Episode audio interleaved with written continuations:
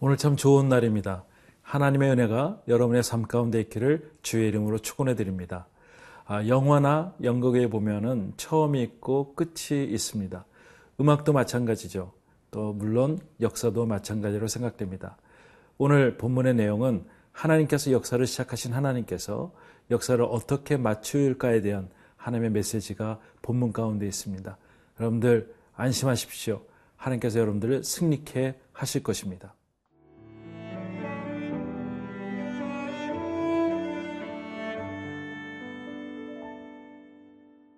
이사야 육십이 장 십 절에서 육십삼 장 육 절 말씀입니다. 성문으로 나아가라, 나아가라. 백성이 올 길을 닦으라. 큰 길을 수축하고 수축하라. 도를 제하라. 만민을 위하여 기치를 들라. 여호와께서 땅 끝까지 선포하시되 너희는 딸 시온에게 이르라. 보라, 내 구원이 이르렀느니라. 보라, 상급이 그에게 있고 보응이 그 앞에 있느니라 하셨느니라. 사람들이 너를 일컬어 거룩한 백성이라, 여호와께서 구속하신 자라 하겠고, 또 너를 일컬어 찾은 바 된 자요, 버림받지 아니한 성읍이라 하리라. 에돔에서 오는 이 누구며, 붉은 옷을 입고 보스라에서 오는 이 누구냐? 그의 화려한 의복 큰 능력으로 걷는 이가 누구냐?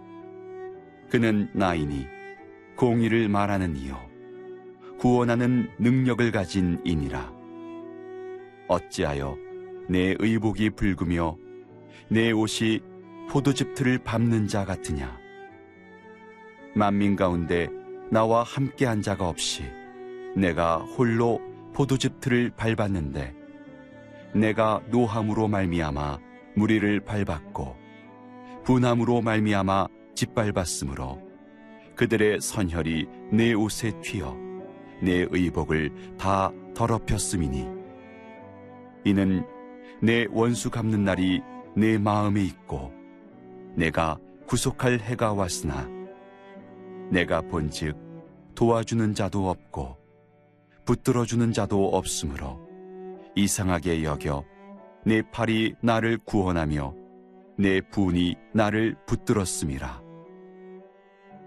내가 노함으로 말미암아 만민을 밟았으며 내가 분함으로 말미암아 그들을 취하게 하고 그들의 선혈이 땅에 쏟아지게 하였느니라. 하나님의 말씀은 예언된 말씀이 많이 있습니다. 그 예언된 말씀 마지막 때에 우리에게 어떻게 하라고 하시는 주님의 말씀이 오늘 본문 가운데 있습니다. 십 절 십일 절 보니까 이렇게 말씀하고 있어요. 성문으로 나아가라, 나아가라. 백성이 올 길을 닦으라. 큰 길을 수축하고 수축하라. 도를 제하라. 만민을 위하여 기치를 들라. 여호와께서 땅끝까지 선포하시되 너희는 딸 시온에게 이르라. 보라, 내 구원이 이르렀느니라. 보라, 상급이 그에게 있고 보응이 그 앞에 있느니라 하셨느니라. 네, 그렇습니다. 오늘 성경 우리에게 이렇게 말씀하고 있어요. 성문으로 나아가는 것이고요. 또 백성들이 올 길을 닦으라고 얘기하고 있습니다. 또 큰 길을 수축하고 또 수축하라고 얘기하고 있고요. 돌들을 제하라라고 얘기하고 있습니다. 만민을 위하여 기치를 들라, 어떤 깃발을 들라고 얘기하는 것이죠. 아, 특별히 이사야의 말씀은 특별히 북이스라엘이 망하고 또 곧 이어서 남유다가 망하기 전에 이사야가 그 당시에 이스라엘 백성들이 망하고 나서 또한 포로로 인해서 힘들고 어렵지만은 하나님의 은혜로 다시 돌아올 것을 미리 얘기하고 있습니다. 그날, 그때 성경에 보면은 어, 이사야 사십오 장 일 절을 보면은 고레스 왕을 통해서 하나님께서 회복을 주신다는 그날, 그날에 우리에게 이렇게 얘기하고 있습니다. 성문으로 나아가고 백성들이 올 길을 닦고 그 다음에 수축하고 돌을 제하고 만민을 위하여 깃발을 드는 날, 회복의 날인 것이죠. 저는 이 날을 기억합니다. 하나님께서 주시는 또 역사적인 장면이 고레스 왕을 통해서도 일어나지만 앞으로 오실 예수님의 재림을 통해서도 우리가 길로 치닫고 또한 수축하고 돌을 제하고 만민을 위해서 깃발을 들어야 한다는 것이 오늘 본문의 내용인 것입니다. 그때 우리는 선포해야 할 것입니다. 아, 너희는 딸 시온에게 구원이 이르렀다고 얘기하고요. 상급이 우리에게 보상된다고 얘기하고 있습니다. 아, 때로는 이스라엘 백성들이 포로로 있을 때 아무것도 생각지 못하지만 하나님의 계획을 통해서 그 일들은 이루어지는 것이죠.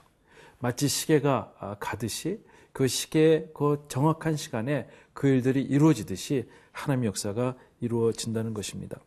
십 절 말씀 보면 이런 말씀이 있습니다. 사람들이 너를 일컬어 거룩한 백성이라 여호와께서 구속하신 자라고 하겠고 또 너를 일컬어 찾은 바 된 자여 버림받지 아니한 성읍이라고 말씀하셨습니다.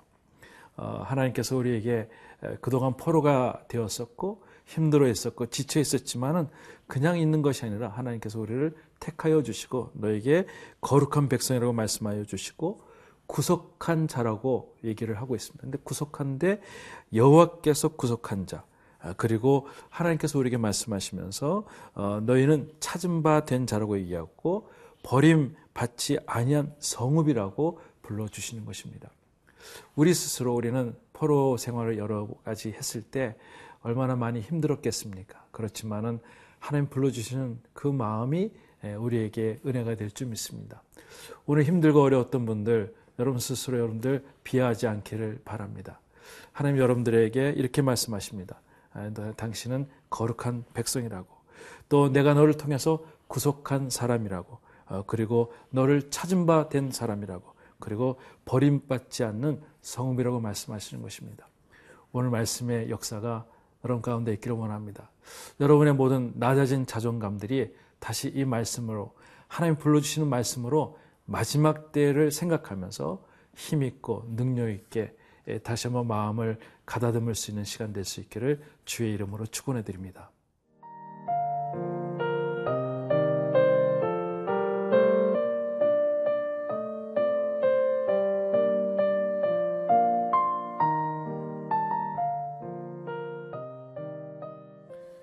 특별히 이사야 육십 장은 시온의 영광에 대해서 얘기하고 있고요. 육십일 장은 영광의 도래에 대한 것을 얘기하고 있습니다. 육십이 장에는 우리 성도에 대한 자세와 임무에 대해서 얘기하고 있습니다. 그런데 육십삼 장에는 하나님께서 어떻게 심판할 내용에 대해서 얘기를 하고 있습니다. 이렇게 얘기하고 있습니다. 일 절 말씀 보니까 에돔에서 오는 이 누구며 붉은 옷을 입고 보스라에서 오는 이 누구냐, 그의 화려한 의복 큰 능력으로 걷는 이가 누구냐, 그는 나이니 공의를 말하는 이요 구원하는 능력을 가진 이니라. 어째여 내 의복이 붉으며 내 옷이 포도즙 틀을 밟는 것자 같으냐라고 되어 있습니다. 여기서 특별히 에돔이라는 것은 이스라엘 백성을 계속 괴롭게 했던 어떤 대표된 나라인 것이죠. 보스라라고 하는 그 단어도 또 이 에돔에 대한 수도에 대한 것이죠. 특별히 그렇게 힘들게 했던 그곳에서 무언가 전장을 치르고 오는 장수의 모습을 오늘 본문 가운데 나타나고 있습니다. 그의 모습은 화려한 의복, 큰 능력으로 걷는 이라고 말씀하는데 하나님께서 그렇게 그 큰 전쟁을 이루시고 오는 모습을 상상해 볼 수가 있습니다. 근데 의복에 붉은 포도주 같은 어떤 그 느낌이 있다는 것이죠. 삼 절 말씀 보니까 이런 말씀을 더욱더 부연하고 있습니다. 만민 가운데 나와 함께한 자가 없이 내가 홀로 포도주를 틀을 밟았는데 내가 노함으로 말미암아 무리를 밟았고 분함으로 말미암아 질밟았으므로 그들이 선혈이 내 옷에 튀어 내 의복을 다 더럽혔음이니라고 하고 있습니다. 처음에 보니까 포도주로 어떤 옷, 옷이 그렇게 물들어 있는 것이 보였지만 그것이 아니라 전장터에서 그들을 물리친 피의 자국의 모습을 나타나고 있습니다. 성경에 보면은 포도즙을 밟는다, 포도주 틀을 밟는다라는 표현들이 많이 있습니다. 이것은 전쟁에서 심판하는 모습이고 또 그들을 물리치는 모습의 그런 표현이죠. 오늘 하나님께서는 마지막 때에 우리를 힘들게 했던 것들을 먼저 심판으로 먼저 제압을 한다는 것입니다. 아, 처음부터 우리에게 선악과를 따먹게 하고 우리에게 죄를 주었던 사단의 모든 세력들을 물리치는 하나님의 능력을 보고 있습니다. 사 절 말씀 보니까 하나님의 때에 대해서 나타나고 있습니다. 이는 내 원수 갚는 날이 내 마음에 있고 내가 구속할 해가 왔으나. 하나님의 때가 있다는 것입니다. 거룩한 은혜가 있다는 것이고요. 여러분들 기억하십시오. 너무 어렵다고 생각하지 마시고 하나님의 날이 분명히 있고 하나님의 공의로운 심판이 있는 것을 믿고 여러분들 하나님의 편에 설 수 있기를 바랍니다.